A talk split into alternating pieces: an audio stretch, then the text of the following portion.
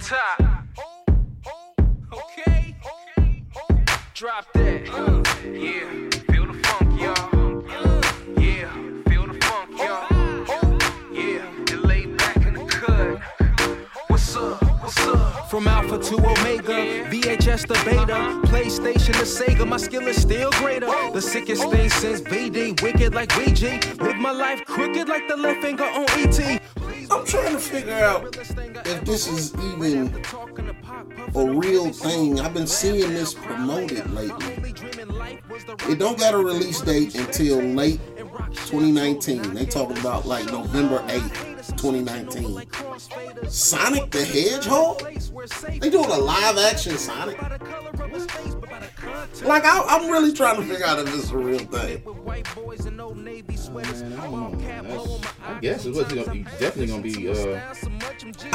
And when I say live action, I don't mean live action. I mean a feature, Sonic the Hedgehog, and...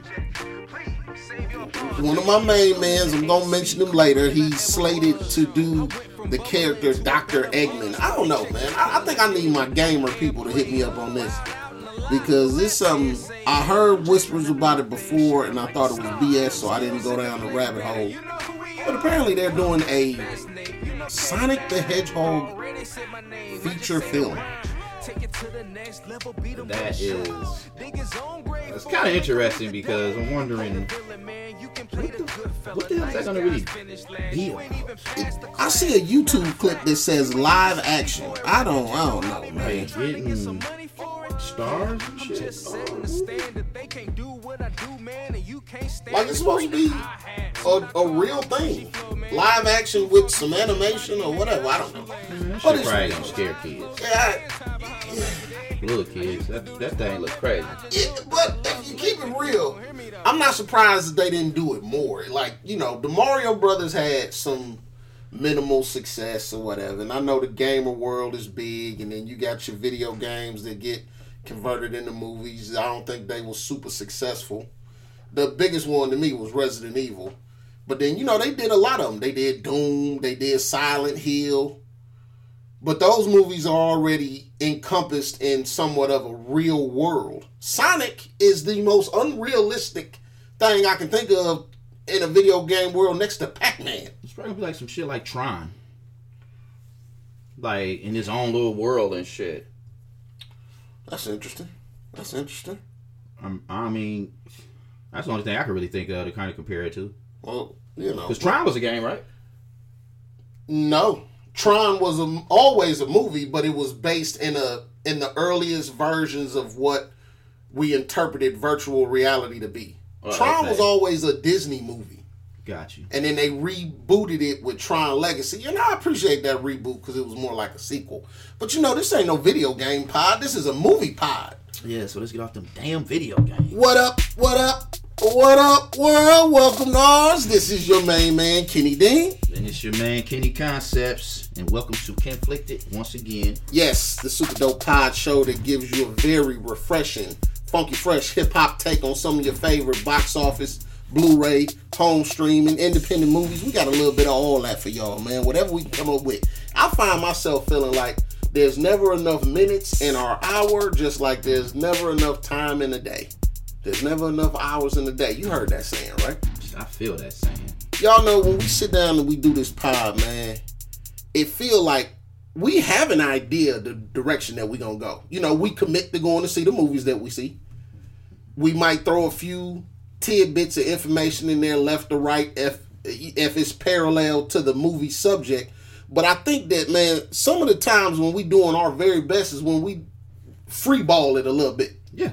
You know, like just being real, because this is where it really came from. Me and my main man sitting around, usually on set, we chopping it up about movies that we either want to see, got a certain feeling about, done seen, and it don't matter if it's super current or a little older. But look at our world, man. We can talk about movies forever. It's never enough minutes in the hour. Never. What's good with you, brother? Nothing much, man. Editing, ready to get back working. It's been a slow couple months. Oh yeah. Any of our other colleagues out there, they know, man, the work season been a little slow. #set life been a little dead, but We know the schedule filling up. The emails is coming in. People asking about some days. I just hate that some of those days keep falling along the same days. Yeah, man. You said it's 3 jobs on one day? Man, we looking at January 23rd. They trying to book 3 different jobs on the same day. And I want to tell these producers and these coordinators, man, talk to each other. Straight up. Don't make it so hard on yourself. I mean, if y'all talk to each other, then y'all can forecast, all right, we could book a bunch of guys on this day instead of this day. And have everybody. And then I'll get paid. Me too. Somewhere. Man, holla at the people, man. You say you've been editing. Tell the people about what you've been working on. Just been working on Eat Sleep Froth or I Like Chains. We still up in the air with that. We got to figure it out. I mean, our pages say Eat Sleep Froth, so look it up on Eat Sleep Froth. But, you know, when it's said and done, it may be called I Like Chains. It's a little bit indecisive, but, you know, hey, you got to do the right thing. Man, that's all good, man. Keep the people up on the other ventures that we got going on, man. I got a couple of things in the works for 2019. A lot of them, realistically, I can't talk about. Not necessarily for jinx's sake, but they just so early in the pre-production stage. I got to let them flesh out and manifest and turn into something a little more before I throw too much information out there about it, and I don't want to put misleading information out there. The project end up changing direction, going a couple of different ways, so I'm going to let it be what it be, but even though 2019 is starting off a little slow, I know it's a whole lot in the pipeline, so I think we're going to be some busy brothers. Oh, yeah, and I'm still, I don't know, it's just I got so much going on, I'm still finna drop this YouTube show, and I want to drop another short this year, because it's going to be my last short. So my last short to be dope. So yeah, it's gonna be my last short of the year. And I already actually started writing it last night after I got done coming up with some material for me and you. My man's. That's what's poppin'. You got any anything to talk about as far as any set life stories, anything that came about besides the same date booking? Well, what I will tap into a little bit as far as some of the stuff that's going on in 2019, it's mainly because some of it is stemming from 2018 still, and folks are just now getting a chance to see it. I'm going to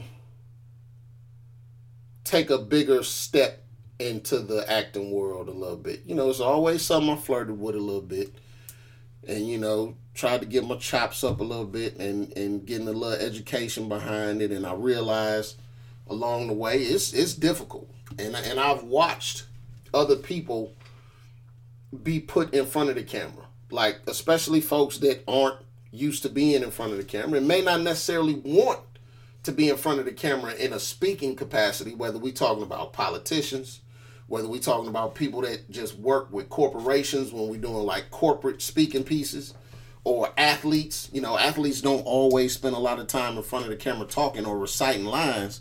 I mean, over the past couple... Yeah, but them motherfuckers can't talk. A lot of them motherfuckers can't talk, man. Straight up. I.e. Doug Evans from back in the day. But you look up some old stuff about Doug Evans, you want to know about somebody who can't talk on camera. No, athletes got it bad, man. That's why your boy was so great at a young age, because he could talk in front of the camera like a man. Yeah, it's crazy because, believe it or not, that's a lot of where my gumption is coming from now. Like watching the stuff that he's been doing last year, like when he did the big weight campaign. It's featured on the Arby's website. They got him all over the place with some videos, some stills. That campaign actually ended up being way bigger than I thought it was gonna be. On the low, I ain't gonna put Arby's on blast, and I think he could have got paid a couple more dollars, but that's neither here nor there. Okay, he got the tourism spot that we all in as a family that got Donald Driver in it. We shot it last year, but a lot of folks seeing it this year. My youngest boy, man. Oh, you talking about your son? I'm talking about your boy LeBron. Oh, with some of the stuff that he doing in LA? No, I'm saying as far as him, when I first got into it, I was saying like how you could talk at a young age. You know, we talking about people talking in front of cameras. Oh, when you said my boy, I thought you meant my son. Well, you know, your boy doing this thing, too. That's cool, like, because I know he doing this thing. No, LeBron is my guy. Yeah. And, yes, he was one of the last players to get drafted straight to the league from high school. They don't do that no more. You gotta do. They prefer if you do 2 years or it's one and done. Now we turn it into a sports podcast. Just freeballing it. But LeBron, I really appreciate what he doing in Hollywood. I appreciate LeBron as an athlete and an activist for a lot of the other stuff that he do anyway. But I'm definitely loving how he's spreading his wings in Hollywood with The Shop, with Shut Up and Dribble, with More Than an Athlete. Like all these visual artistic things that he's doing that are both informative and insightful to see. Okay, it's good to see some of these dudes get introspective. He's also doing animated movies and doing got roles coming up too. Man, listen, I done heard folks flirting with this Space Jam sequel for a minute. I don't know if that's really gonna happen. They should do that. That'll be. I mean, and he would be the only person that they should do it with, and they need to do it now. Yeah, it's popping. But I would appreciate him if he get his ass back on the court too, though. But that's another story. You know, the hamstring and the groin injury. I mean, I figured he was gonna come there and be hurt, man. Yeah, but for what though? For what? Because we'll wait to talk about that because we getting too far off into the sports world. No, we freeballing. Because I would love to say something about how Kyrie done jumped out there with the apology. I know you saw that. What, apologize to LeBron? Yeah, you didn't see that about leaving. Yes. Well, no. I don't want to put words in the guy's mouth. You know, last weekend they played Orlando. And they lost. Yeah. So Kyrie was getting at the team. Yeah, I heard about that. And they kind of put him on blast for that in some of the sports pages. Okay. So then when they just played, who they played? Toronto? And then they won? Mm-hmm. The post-game interview was Kyrie talking about the difficult role of leadership.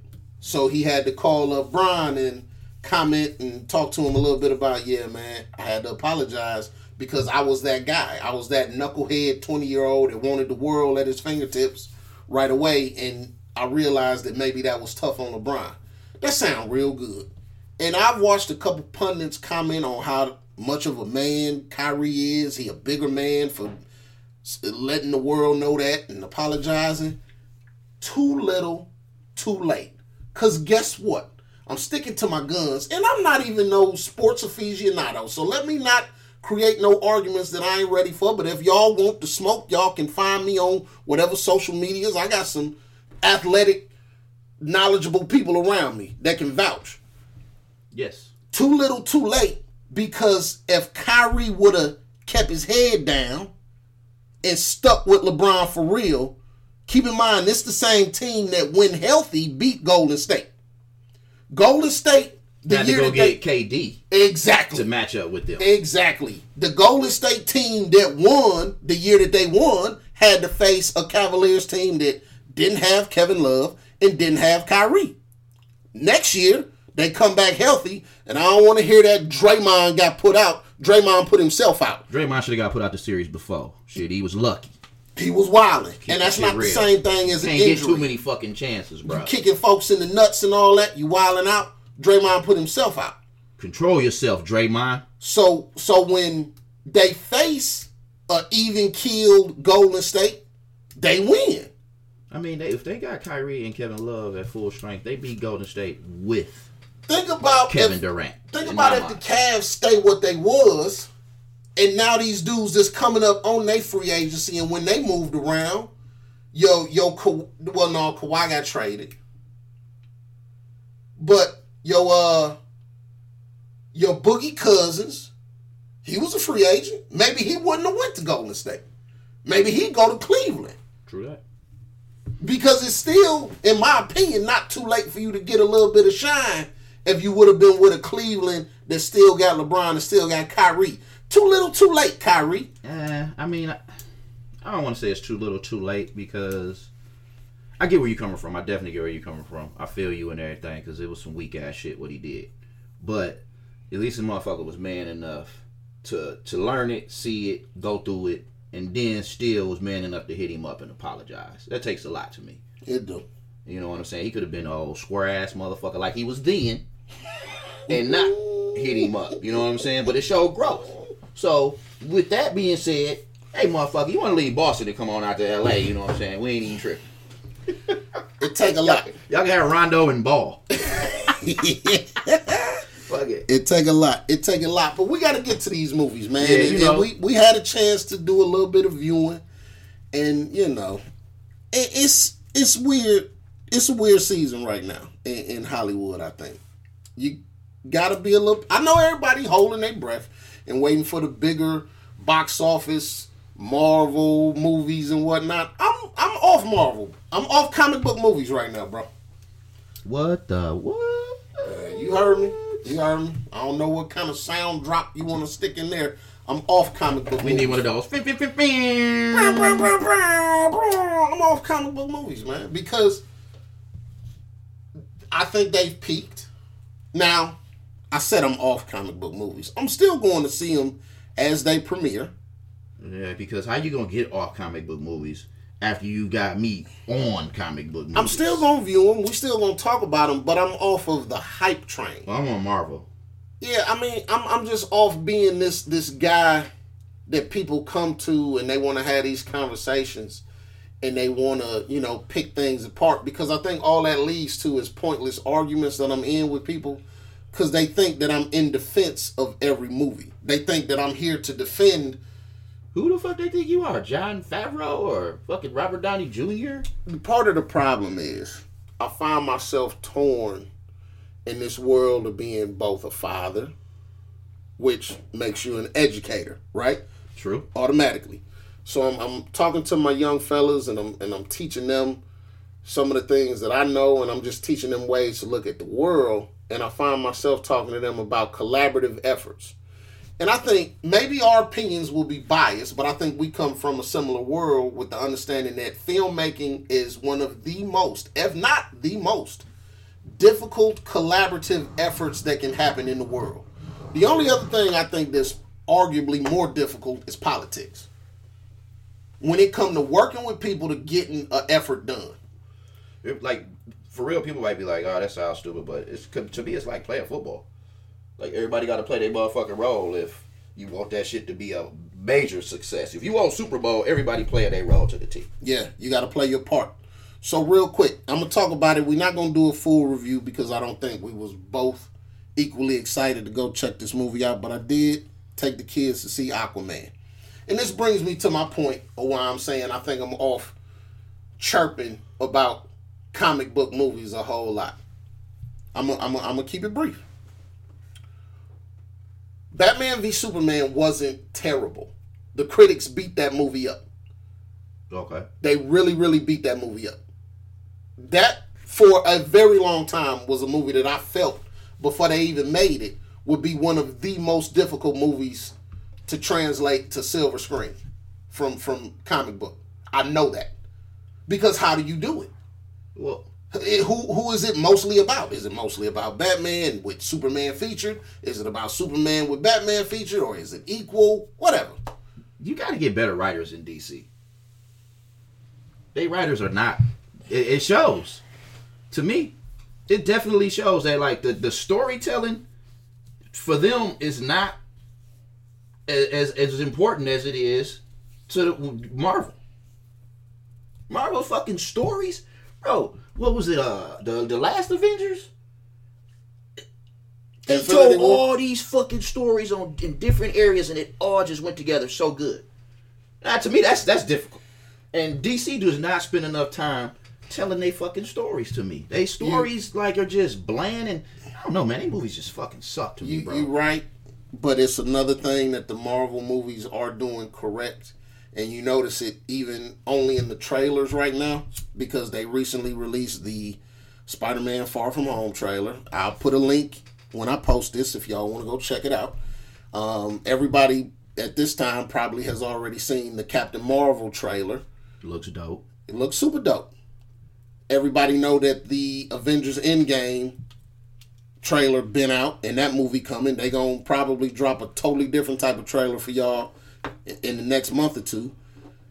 What the Marvel line is doing, especially the Marvel Studios line, yes, you're correct. The writing is super dope, but what's really good about them is they tap into this subtle comedic banter that happens with their characters.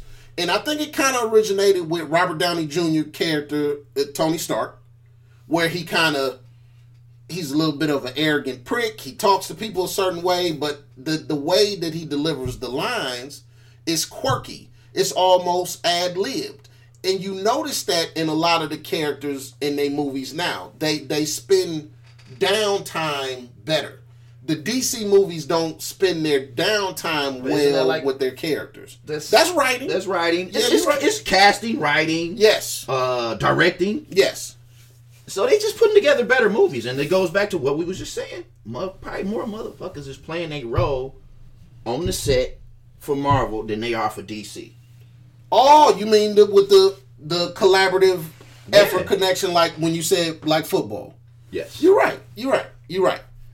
I found myself defending Batman v Superman. I still will. I can't defend Justice League. It was terrible. Justice League was terrible. I found out some information. I think that Batman cartoon might have been better than that Justice League. What, the Batman Ninja? Yeah. It was close. You might be right. I found out some information about that, which makes sense why that movie may have suffered. Zack Snyder and his wife, his wife is the producer on there. He's a director and a producer. Their daughter was going through something while they was making Justice League, and they had to get off of it. So it ended up being directed by somebody else for the later half of the movie. I'm not trying to make excuses. I'm just simply saying. I just think they should have went away from Zack Snyder. Yeah, but see, that would suggest that he did a bad job with Batman v Super, and he didn't. And there's people out here. I'm not saying he did a horrible job, because I don't want to just shit on anybody. You make a film, you get it out there. Hey, props to you. But come on, man, it could have been stronger. So Justice League is terrible, and then the next follow up, like they knew was gonna come anyway. Some of the individual movies for the characters, which was Aquaman. Aquaman got a 7.5 out of 10 on IMDb. It got a 64% on Rotten Tomatoes. It got a 4.8 out of 5 on Facebook. And about 94% of Google users thumbed up it, which we know that don't mean shit. Once home to the most advanced civilization on Earth, the city of Atlantis is now an underwater kingdom ruled by the power-hungry King Orm. With a vast army at his disposal, Orm plans to conquer the remaining oceanic people and then the surface world. Standing in his way is Aquaman, Orm's half-brother, half-Atlantean brother, and true heir to the throne. With help from royal counselor Volko, Aquaman must retrieve the legendary trident of Atlan and embrace his destiny as protector of the deep. I'm saying all that to say this. Like, we ain't finna do no real review on Aquaman. First off, people crazy about it because they love your guy, Jason Momoa. Even my wife was like, let's go see that. I'm cool with her looking at the hunky Hawaiian. It's all good. Directed by James Wan. You know he married to Lisa Bonet. Yeah, I heard that. People told me about that afterwards. I know that this movie, like Bird Box, remember what we said about Bird Box, came out during the holiday break. People had a lot of downtime. They was going to the movies. I think a lot of people was going to see this. Oh, okay, I didn't see Aquaman. Right. I'm waiting on the the release, streaming release or Blu-ray, whatever you want to call it these days. Because you couldn't stomach going to see it at the theater. With DC's, it's just and I'm not. And then James Wan, the only thing I really liked that he did was Saw back in 2004. Because I ain't into The Conjuring, The Nun, and Insidious. So I'm like, he did Aquaman. Woo! You got fire! He did Aquaman. I love references. That kind of like really, it's a little different. So I guess, I give him his props for switching over. So my question is, was Aquaman a little creepy? Because he does creepy ass movies. It had a couple creepy moments. Like underwater shit was creepy as hell and shit. But peep this. It's better than Justice League. I believe it is. I mean, I'm going to definitely check it out as soon as it drops. And that's the one thing that I wish DC would get the most under control. They solo character movies end up being good. People love Wonder Woman. Right? Okay. I'm not necessarily saying people loved Aquaman. It's not really getting terrible reviews. As a matter of fact, I know for a fact, it's got better reviews than the meat and potatoes movie that we're going to be reviewing in a couple minutes that we both saw, that we was committed to see, if I'm not mistaken, would have been the top billing movie that we would have talked about on this episode. Aquaman? The Upside. Oh, yeah. I didn't want to let the cat out the bag. It's a couple things that I need to do before we move on to that. Okay. I don't know what to tell the people, man. Like, Aquaman got better reviews than some of the other movies that we're going to talk about. I'm still not finna sit here and suggest that y'all go see it. Because if I suggest that y'all go see it, that creates an endless conundrum of arguing for me where I have to then defend it. I got my hands full defending the Marvel movies. I'm not finna also try to defend these DC movies. Because as me and Brother Ken agree, DC don't really get it right. They drop the ball sometimes. I'm gonna tell y'all like this, man. You know, check it out when it come out on Blu-ray, or when you can see it free, possibly on like HBO or something if you got cable, because then you won't be that disappointed if you don't like it. But you know what I'm saying? If it's good, then you're like, oh, okay. Mm. Fuck me up. I ain't expect it. You just talk to people all the way out of the whole thing like that. I ain't even see it, y'all. So I can't really talk y'all all the way out of it. You just said that you wouldn't even tell the people to go see it. Yeah, I wouldn't tell them to go see it, but that's because I'm trying to save myself from arguing with folks. I think you kind of on the low telling us it ain't that good. It's better than Justice League. What is that saying, though? Okay. I just said Batman Ninja might be better than Justice League. Okay, so earlier when I was saying the difficulty of the collaborative effort of making film. Like, okay, film straddles this world of being both art and of an investment. It's not that hard when you got like $160 to $200 million budget, though. How much did it make? What did it reel in? I mean, I'm sure it made their money, but I'm saying it's not hard to make a movie when you got that much money to do. That's not true. If you believe that more money on the table reduces the amount of debate that happens, we both lying to each other. No, I'm saying it ain't saying that. I mean, if you got these people sitting around arguing, talking about, you know, which direction it should go in, how this should happen, how long it should be, how short it should be, composing music. Like, I found myself in a situation explaining to my kids how difficult filmmaking is, but I was using it to, like, explain just choices that we make in our everyday lives and especially your career choice. Like, I really wouldn't encourage people to get involved with filmmaking as a career, because it can be entirely too stressful. Look, we are definitely at war on that statement. Really? Yeah. Man, I don't want nobody to come do this. Is it stressful? It can be a little bit, but most jobs are stressful to people. People get up and go to a job every single day, do the same old shit, and that's stressful. They fucking hate it. The thing about doing film is you don't know what you're going to do. You know what I'm saying? It depends on what you do on set.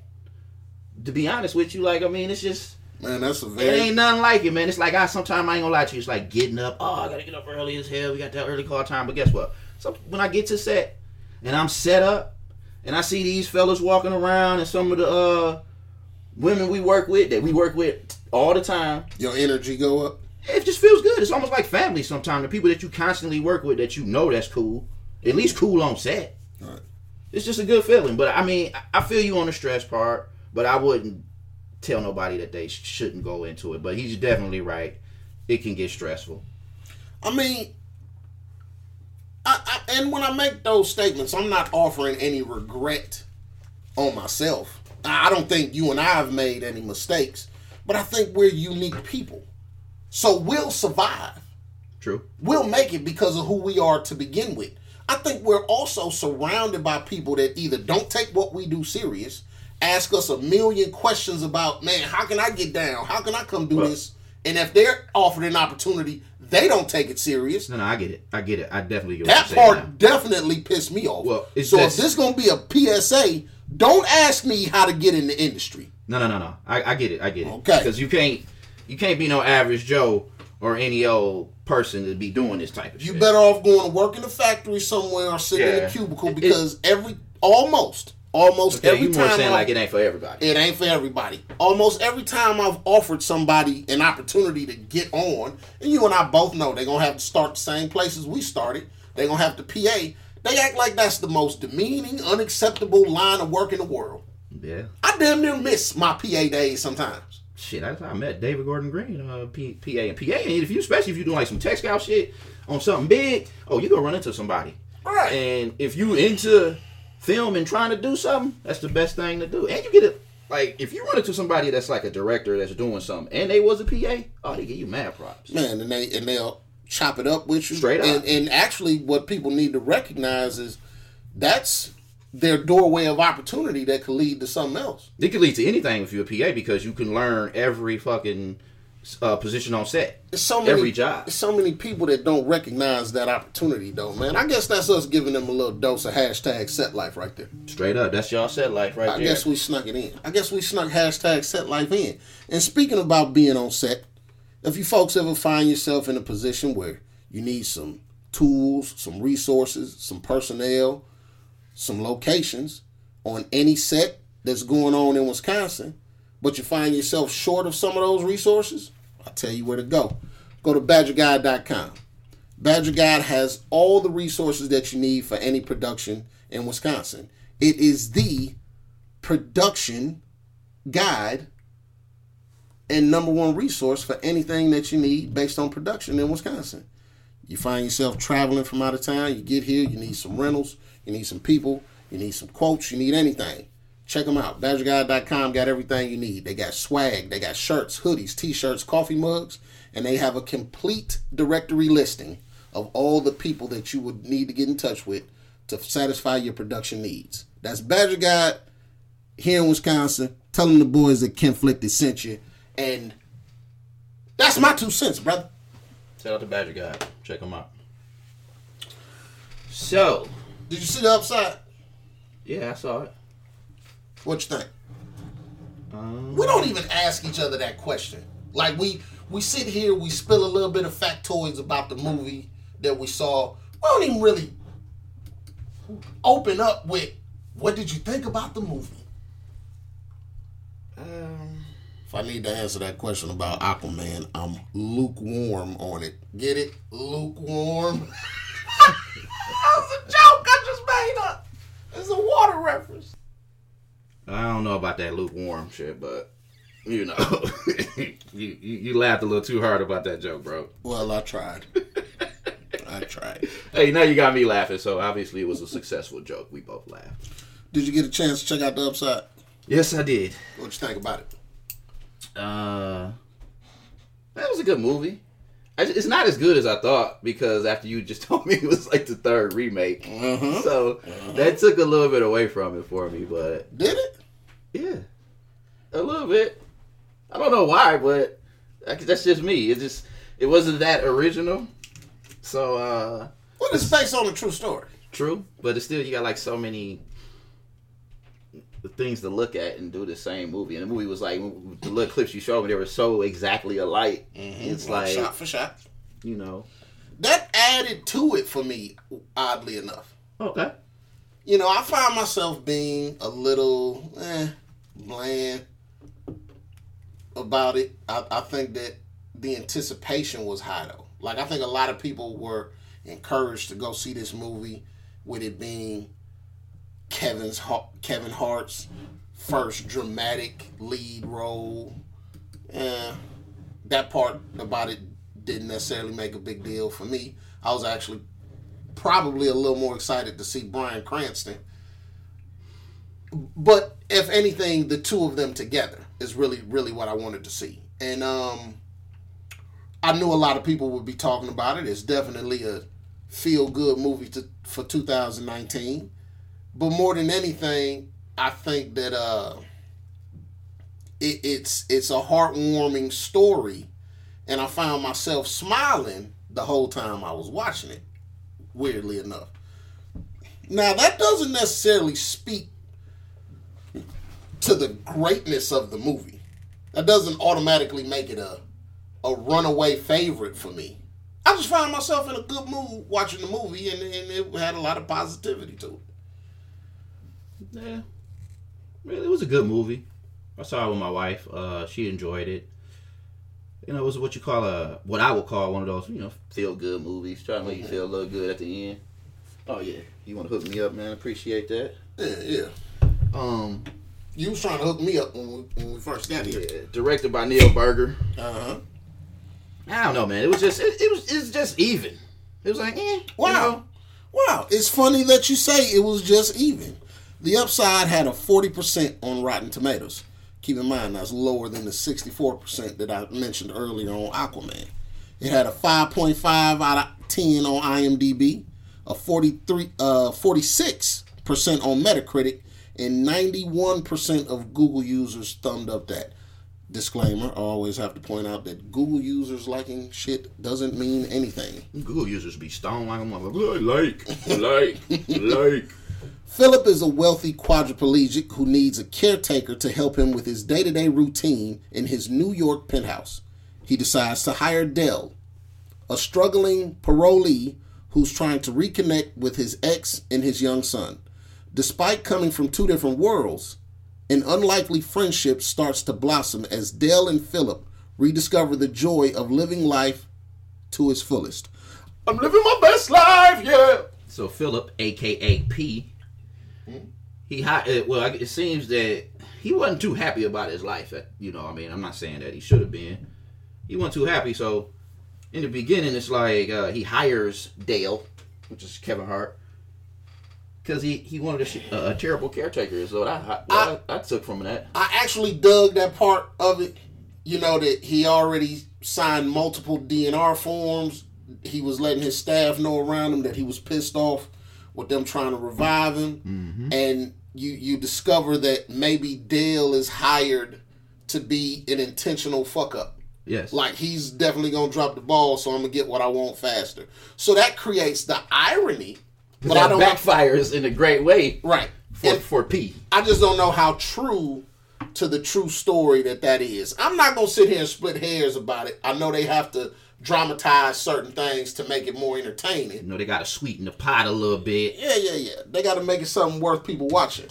But this movie being based on a true story is an interesting thing. Like we mentioned earlier, we discovered how many variations of this same story that it was. Yeah, they got a game.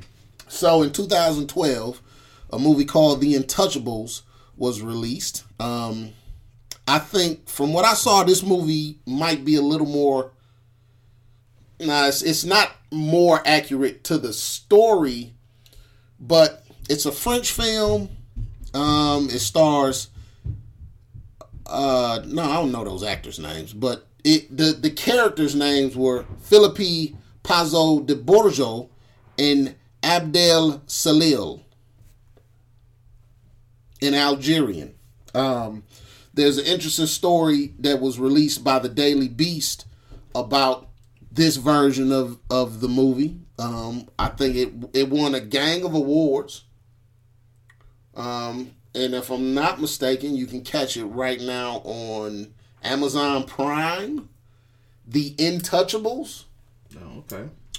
Another movie that's damn near shot for shot, just like it, but the version that Ken and I was looking at a little while ago is called The Inseparables.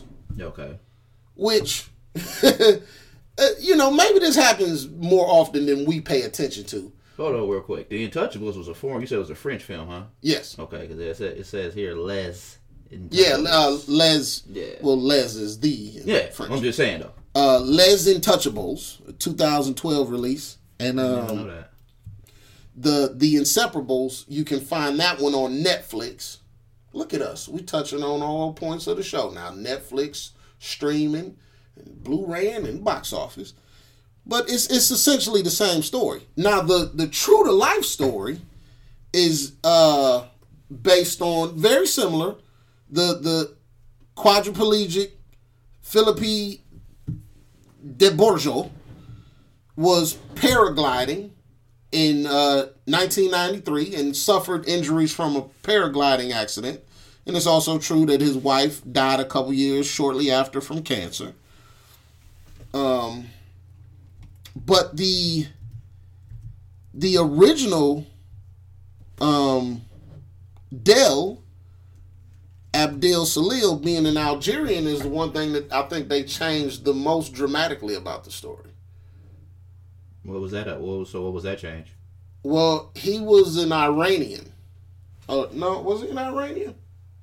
Or was he the Algerian? But they made the character in The Intouchables a Syrian. Okay. And obviously in the American version, the Kevin Hart movie, The Upside, he's just African American. Which I'm wondering, does that make the story more endearing? Because it's a either way it go, you're dealing with a black or brown person. Okay. But did they achieve something different by making him a black person for the sake of the story? Because they used a lot of those points in The Upside.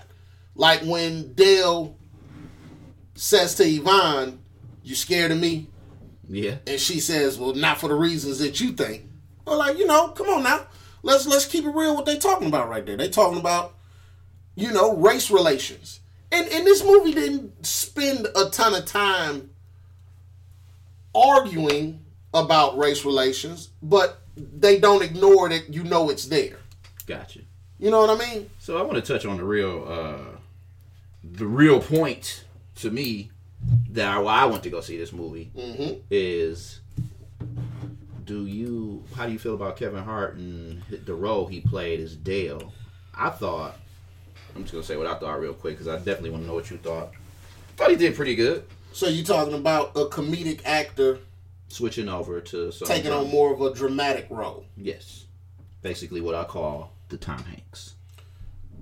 Do you call it the Tom Hanks because in your mind he the guy that parlayed it the best? Yeah, I think he was the most successful at it as coming from being like a goofy ass comedian. Because it's like, when I talk about it as far as like certain comedians that were just like, wow, goofy. Mm-hmm. And I could name a few as like Melissa McCarthy, which you see she got that movie that's finna drop soon on Blu-ray. On Blu-ray. Can You Ever Forgive Me? You got Michael Keaton, who is one of my favorites. He goes like Mr. Mom doing shit like that. And then he goes Pacific Heights and Spotlight and Birdman, win Oscars. Mm-hmm. Kristen Wiig. I didn't get to see, I think it's called The Skeleton Twins with her movie where she did. I didn't get to check that out. I've been wanting to see that. And I mean, Jamie Foxx. So, obviously Tom Hanks. You look at the type of films they used to do or the type of comedy that they used to do, and then they can switch over and play that dramatic role and do such a good job at it. It's, to me, that's just amazing. It shows the range, and those are like the real actors to me because they can play any role, basically. So, do you think Kevin Hart did a good job of the switch-up portrayal? I think he did a good job in the... to me, I call this what I would call a transition movie, which was Forrest Gump to the Tom Hanks to me. Mm-hmm. And Tom Hanks won an Oscar for that. But he was lead. I don't know how they're going to play this out. Is Kevin Hart the lead or is it Bryan Cranston? You know how that go. Yeah, that's a good one. You know how that shit go, so we never know how that's going to play out, but...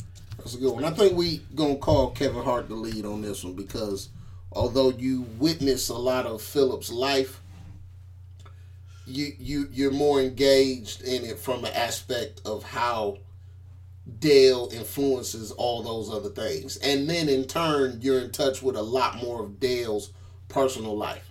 You see Dale with more of the antagonist in his world, like the guy that's trying to convince him to come back to selling dope, and in addition talking to his son, which leads us to believe maybe he making him sell dope also.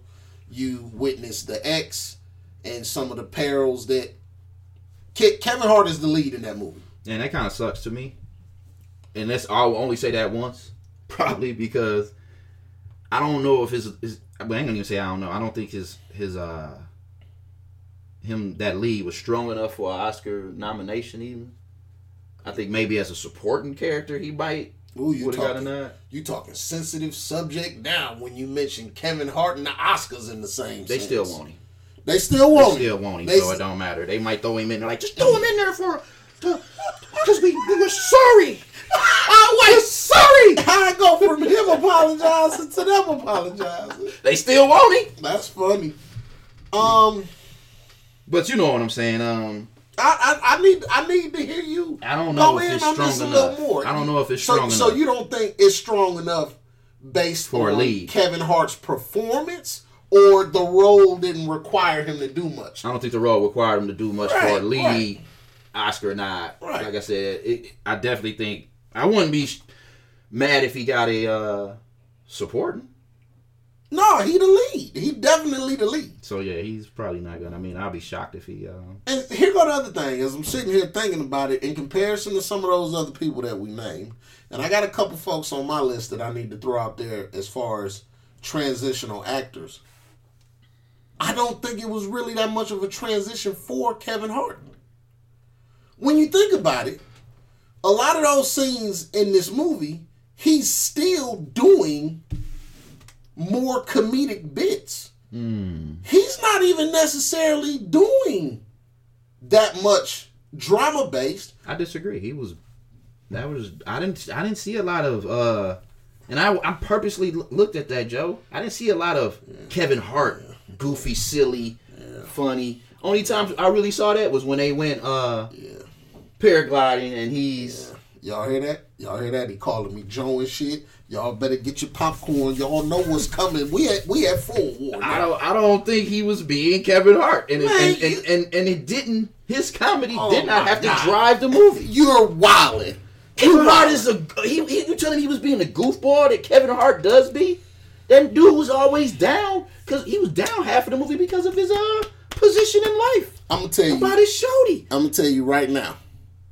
Aside from when he talked to the drug dealer, aside from when he talked to his baby mama, them the only times he delivers non-comedic, gesturing lines. Everything else is damn near laughable. Everything else is nowhere how somebody would talk to another adult. It still ain't normal Kevin Hart comedy. It ain't the normal Kevin Hart. It might not be normal on stage stand-up Kevin Hart, but it's the same shit that he was doing in Night School, same shit that he was doing in Jumanji, because that's what Kevin Hart is parlaying in the world right now. Oh, hell no, man. Bro, we definitely at war, I'm finna line it up for you. I'm finna line it up. You ready? What? Okay, when he talking to his,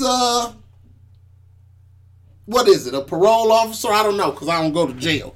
When his PO, when he reporting to the PO, he a pure asshole. But it's still the mad at life and you're softy. But you're laughing at that. When you see that scene, you laugh at that like, oh, bro, I'm not saying he's not funny, but what I'm saying is he playing a different role. Not really. To me, I think that's very much. I think he is. I think that's very. First off, I think that's one of the reasons why they was comfortable casting Kevin Hart for this. I think that they approached him like, we need a guy, because even in the descriptions, bro, I think I'm not disagreeing on none of the stuff you're saying. Right. I think they wanted him to be funny, but he being the script funny, he not being Kevin Hart straight shit. I mean, he's using his talent, but I think it's more acting. But then that's nowhere near as dramatic as we might see. Let's say, I say it's the transition movie, so I don't think it's gonna be completely some old notebook-ass dramatic movie. But I needed to be full if we finna compare it to some of these other people. If we Forrest Gump wasn't full. That was goofy. Wait a minute. That's still a little different. That was funny. Even with Forrest Gump. Forrest Gump was funny. Even Forrest Gump is the character. That all the things that we was doing that we was laughing at wasn't an attempt for him to be funny. Kevin was still trying to be funny. With the penis, that's funny. Hey.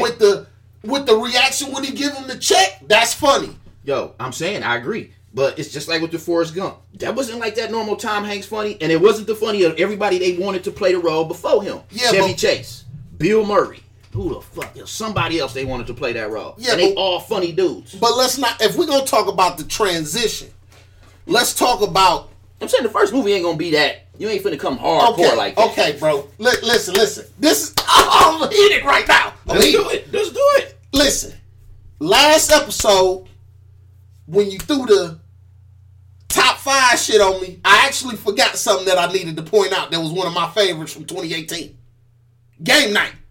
You did say game night. Did I? Yeah. I thought I might have missed it. You said game night. I watched game night again. Game night was damn good. That game night was probably the best comedy with a little bit of, it had a, what you call that, little dark side comedy. Now, guess what was going on in game night? Game night was a movie where a bunch of serious actors, Jeffrey Wright, the motherfucker that was the lead, Jason Bateman. He's super. Now, hold on. He's super serious in Ozark. Yeah, that's Ozark though. But do you remember dude from back in the day? He started off in like comedy, right? But even in game night, that's not like knee slapping slapstick comedy. That's just the timing. Actually, if to you, me, game night was perfect for the type of actor he is because he does both type of. If you want to peep what game night really was, he's actually another person that we should have been. He's a person that you could say that too about. Absolutely, that's why I brought him up. Yeah, game night actually lives in a world of a thriller. Yeah, it is. Game night is like a darker comedy. It makes you think it's gonna be a slasher thriller, and they use a lot of those tricks, like when his brother jump out the kitchen with the knife, and they do the zuzu. Okay, where is this going with our? What I'm saying is Kevin Hart ain't doing no stretch out of comedic shit. Because a lot of the way that he delivered the lines in all those scenes are still set up to be damn near, oh, look at Kevin Hart being funny again. When he give him the check and he in the restaurant, oh, hell no, that's funny. When you watching the montage of scenes of him getting him used to getting in and out of the bed in the chair, R-E-S-P-E-C-T, that's funny. It's way more comedic scenes in that movie than it even needs to be. It's completely but there's no way that different to me. But we're not finna sit him up next to, let's say, a Jamie, right? Who we know come from deep comedy. What you mean? We right set him up next to a Jamie because Jamie played Ray? It's not the same type of movie, man. What about, it don't gotta be the same about a type of movie. That's my point. The transition of the actor doing something more serious. Okay, so if your point is Kevin Hart wasn't required to do it. Didn't Jamie Foxx do a movie before that as like a supporting role though? It don't even gotta be. Yeah, he was Old Boy and Ali. His quarterback. That's the transition role right there for him. Huge. But he was funny in that motherfucker though. He did have some funny parts. When he talked, he was silly. He was like hooked on dope. It was some. Listen. I think it's, it wasn't the normal Jamie Foxx funny though. Kev ain't did it yet. Now, maybe Kev ain't did it yet because the role ain't been. I never said he did. Okay, it don't even got to be. Because, see, we keep pointing out a bunch of damn near biopic type movies. So it don't even got to be based on no real life character. Look at Jamie in Law Abiding Citizen. Nothing funny. Yeah. That's an equivalent of like Will Smith in Enemy of the State. Hell, even that kind of has some funny scenes. I mean, when he was tripping about his blender. Robert had to have about one or two. I mean, Robert Dean, Law Abiding Citizen had to have like one or two things that was funny, but he was straight serious. Nah, look, I'm gonna keep it real with you, bro. Now that I'm sitting here thinking about it, Kev didn't really do anything different than he do if this would have been a rom-com, which those are comedies. And a rom-com thing like a man? Yes. Man, come on. You telling me Kevin Hart is the same think like a man as he is in... The only difference... Oh, you tripping. The only difference is it's a little more subtle. He pulling back just a little bit. Just a little bit? It's a lot of bit. He way subtle. He's still funny, but it's way more subtle. Kevin Hart in The Upside is not... And now, hold on now. This isn't me suggesting that I dislike Kevin Hart. Or I think he did a poor performance. He's not delivering anything, in my opinion, that counts as a transition from comedy to dramatic or dramatic to comedy. Now, there's a couple of examples of folks out there that went from dramatic to comedic. This is probably only the second movie that Kevin Hart did like that in his life. And you already ready to sit him up there next to some of these greats? Whoever said that? Anybody in this show, rewind these shits. I never once said that shit. Look at Robert De Niro. Dramatic his entire life. Look what Meet the Parents did to him. That's some of the funniest shit in the world. But guess what, though? He was funny. He was very funny in there. But he was still like... He still was dramatic funny. He wasn't like goofy funny. Now if you go watch him in... Check him out in Silver Linings Playbook. He's a little bit more... You know, he's a little bit sillier. And then he goes and does a movie with Zac Efron, the Granddad movie. Yeah. And he's super fucking silly. So he transitioned... Kevin Hart, we got to see what he do with this next type of movie that's not a comedy. And after that, see where that go. Before we can judge him, and I'm going to say that we're going to put him up there because I'm not saying his transition movie did what Tom Hanks did. I need to see him in some shit like a Moneyball. I need to see him in something like a... Whatever he be in, he going to have some funny little parts that's just going to... Yeah, maybe. Like one or two. But I need to see him in something that's like clear-cut. I need to see him in something like a Moonlight dramatic before I'm ready to start making the dramatic to comedy so to dramatic comparisons. You want to see him in a dramatic movie that you're going to hate? Well, don't do that, man. Because see, now you... What would you compare it to that? No, that was kind of personal, bro. That was kind of personal. Yes, I wasn't super impressed with Moonlight. Bro, we just talked about that in this episode. If people listening to our show, they know you don't like Moonlight. Folks know that. Folks know that. But look at Jim Carrey. Jim Carrey is somebody who we did not mention, and I should have said Jim Carrey. Jim Carrey is a comedic. What was his transition movie? Dark Crimes. That's his for real, like serious movie. But what was his transition movie when he kind of did something? Oh well, to me, okay. When like the eternal, here go a better comparison. Eternal Mind. No. Shit. Truly Show. More dramatic, but still in a realm where you could laugh. To me, that's all Kevin Hart just did. Okay, and I definitely don't disagree with that. Oh, that's the transition movie. But that's only half a transition. No, I need to see him in some shit where... No, like I said, we got to judge him on the next one. Only like Tom Hanks murdered it. That's why I call it the Tom Hanks. Yeah, you ready to crown Tom Hanks the GOAT. And I think we went through this with the episode when we revisited it before. Tom Hanks is dope, but I like Michael Keaton a lot. Okay. I'll tell you what I will give Michael Keaton credit for. Because this is where it get super enticing when you're talking about an actor's ability. Before we get into our actor's ability, I definitely want to hear this. Where we at war or peace with this upside? Because we can just leave the upside alone. I think it was all right. But I think Kevin Hart did a solid job. We'll see what he do on the next one. I'm not saying he did a Oscar performance. I found myself smiling through the whole movie. I think it's a great date movie. I probably wouldn't watch it again. The reviews was worse than Aquaman. I wouldn't watch it again. So y'all tell me what y'all think about that. How the hell was Aquaman's numbers higher than the upside? That's true. You're right. But how is that possible? Because more people want to see Aquaman and went to see it, right? I feel like I enjoyed the upside over Aquaman, but I'm talking about Michael Keaton, who Mr. Mom, Multiplicity. He's been in a ton of sketches. Michael Keaton had the world at a point where he could have went full comedic. Mm-hmm. Okay, then Batman. But before that, Batman, he had that Pacific Heights, if you peeped that, with Matthew Modine. Where he's... like the landlord the villain, or whatever. Yeah. The villain, right? Okay. Yeah. He played a sick little role in that one. I thought that was dope. That's what made me start liking him a lot. Michael Keaton could arguably be one of the most underappreciated. I think appreciation jumped up a little bit around the time he did Birdman. Spotlight, too. But I think the guy was even dope in Spider-Man. Homecoming. I know I said I'm off Marvel. I'm just talking about what a person does as a character now. Michael Keaton can slip in and out of these people and give you better perspectives on these people being like an original rendition of that character. He's been superhero. He's been supervillain. He's been protagonist. He's been antagonist. The boy dope. And he's been funny and he's been not funny. He raw as hell to me. But Jim Carrey, the god, though.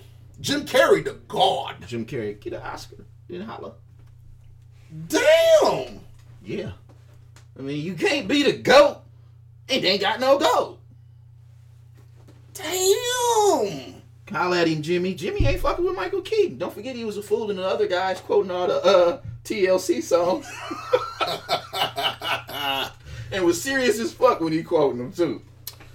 I think when Jim did The Truman Show, people was ready to take him serious. Eternal Sunshine of the Spotless Mind. That was a totally different... That was a very quirky movie, though. It was a weird movie. What was that, Numbers he did or some shit? And I haven't seen a single... 23? Number 23, yeah. And I haven't seen an episode of it yet, so I can't comment. But I have heard people speaking highly of Kidding, the series on Showtime. Mr. Rogers-looking type show. Yeah. I might want to check that out. I haven't watched it yet. I got Showtime. Maybe I need to check that out. Bro, did you have some Golden Globes info for the people? No, I not really, but I did want to say something that has something to do with the Golden Globes. So, y'all talked about this before. I can talk about it again. I was minding my own business. But I guess this is what happens when you put something on social media. People going to tell you what they feel about it. So, I can't get mad. Definitely not mad.